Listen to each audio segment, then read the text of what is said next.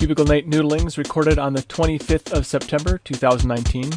This is my little corner of the internet where I talk about the things that tickle my nerdy nerve endings. Lined up for you this time MX Linux 19, Pine 64, a Biddle follow up, and OpenSUSE news.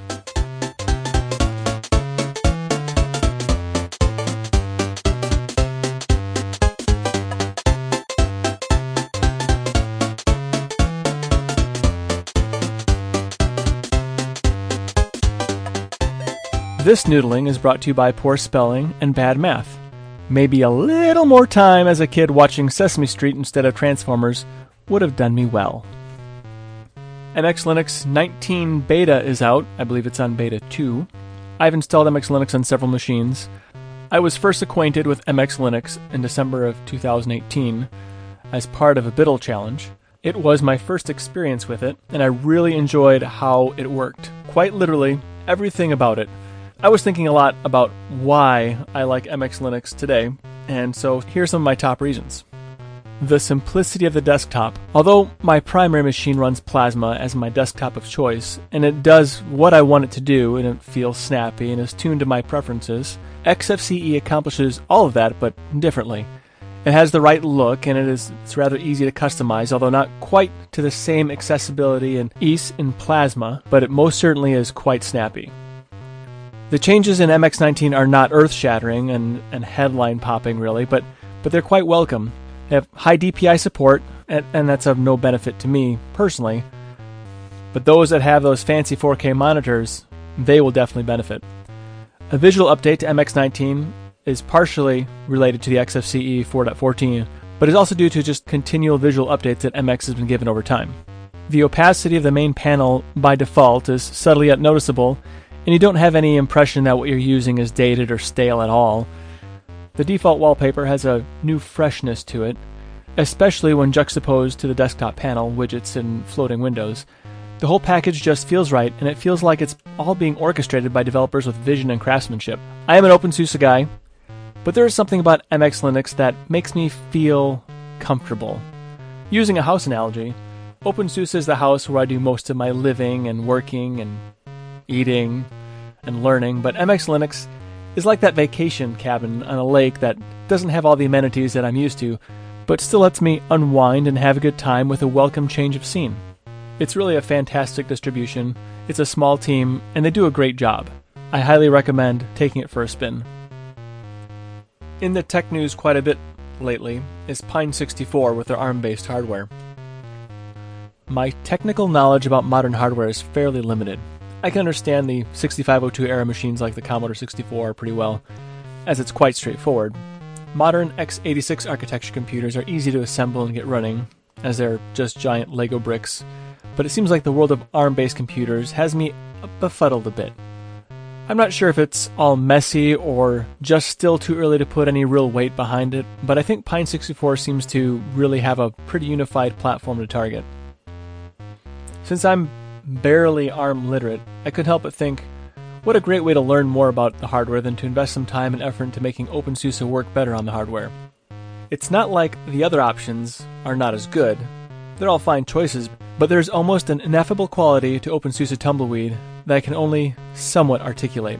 I just don't get the same level of excitement from other distributions. I'm very much enamored with the idea of having OpenSUSE Tumbleweed on a Pine Tab and Pine Phone, all connected to the Pine Time, which is soon to start shipping out developer kits. None of these devices are particularly powerful, but the battery life you would get on the laptop, tablet, and phone, tuned just right, could make for a spectacular user experience. Today, I have too many knowledge gaps in the wonderful tooling of OpenSUSE to be effective with a piece of Pine 64 hardware.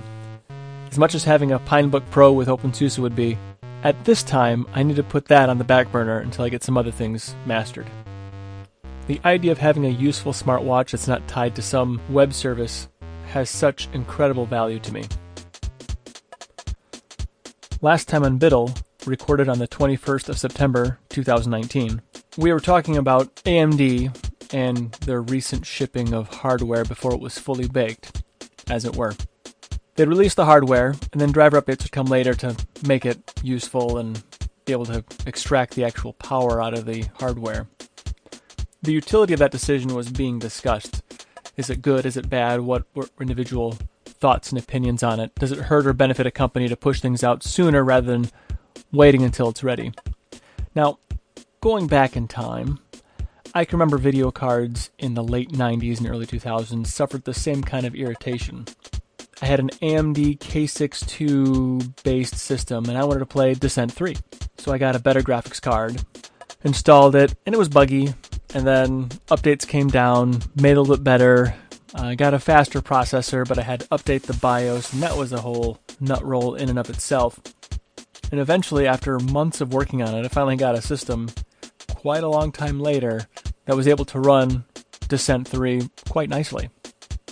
I don't think it was until about 2005 that I actually was able to play Descent 3 very happily on a Linux system that ran it quite well. So that, that game was well ahead of its time. But I do recall that irritation with things not being ready. You know, uh, the board with the processor or or a video card with the drivers.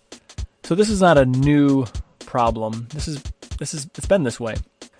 I want to add, it seems like this is a common practice to push things out to meet a deadline before they're ready. I personally think it's not a good idea, but I understand the pushing from a business team's point of view. Sometimes, in all fairness, the engineering teams need some urgency to really hammer out a design so that they don't continually spend time improving it and the company doesn't end up making any money on it. Sometimes, I think an 80% solution and acting immediately is better than a 100% solution to something that never arrives. What's the balance? I have no idea. This will be a continual issue of companies pushing things out too soon or not pushing them out quick enough. We have examples of both ways. So, is it a problem? Does it affect my view of AMD or Intel for that matter? No, not at all. I understand. I just tend to wait a little bit longer before I end up committing to a purchase on a piece of hardware. I, who am I kidding? I, I wait years before I buy any hardware, so my new hardware is everybody else's old hardware. In the OpenSUSE corner, last week was a little bit light on news, but not light on importance of package software updates. Snapshots 2019 0916 and 2019 0917 rolled through. Linux kernel 5.2.14 had some updates to the Ceph buffers and advanced Linux sound architecture. KDE applications 19.08.1. Krita got an update with 4.2.6, many bug fixes like lags in the move tool when using a tablet device.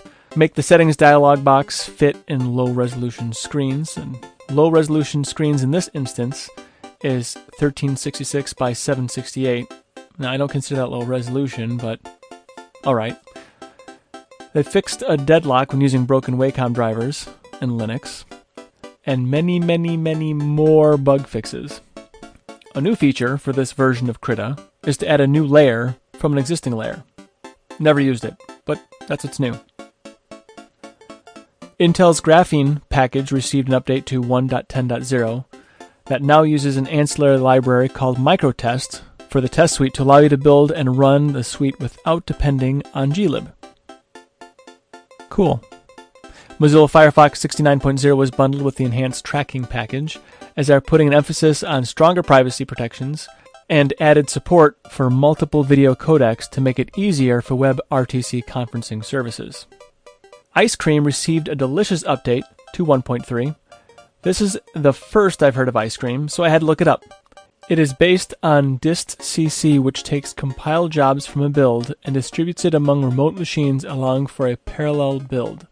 Unlike distcc, Ice Cream uses a central server that dynamically schedules the compiled jobs to the fastest free server. This pays off when there are multiple users on a shared pool of computers. The update improved the speed of creating compiler tarballs. This is a project built by SUSE for the whole open source community. libvirt received an update to 5.7.0, and if you haven't heard of that before, it's a C toolkit used to interact with the virtualization capabilities of Linux.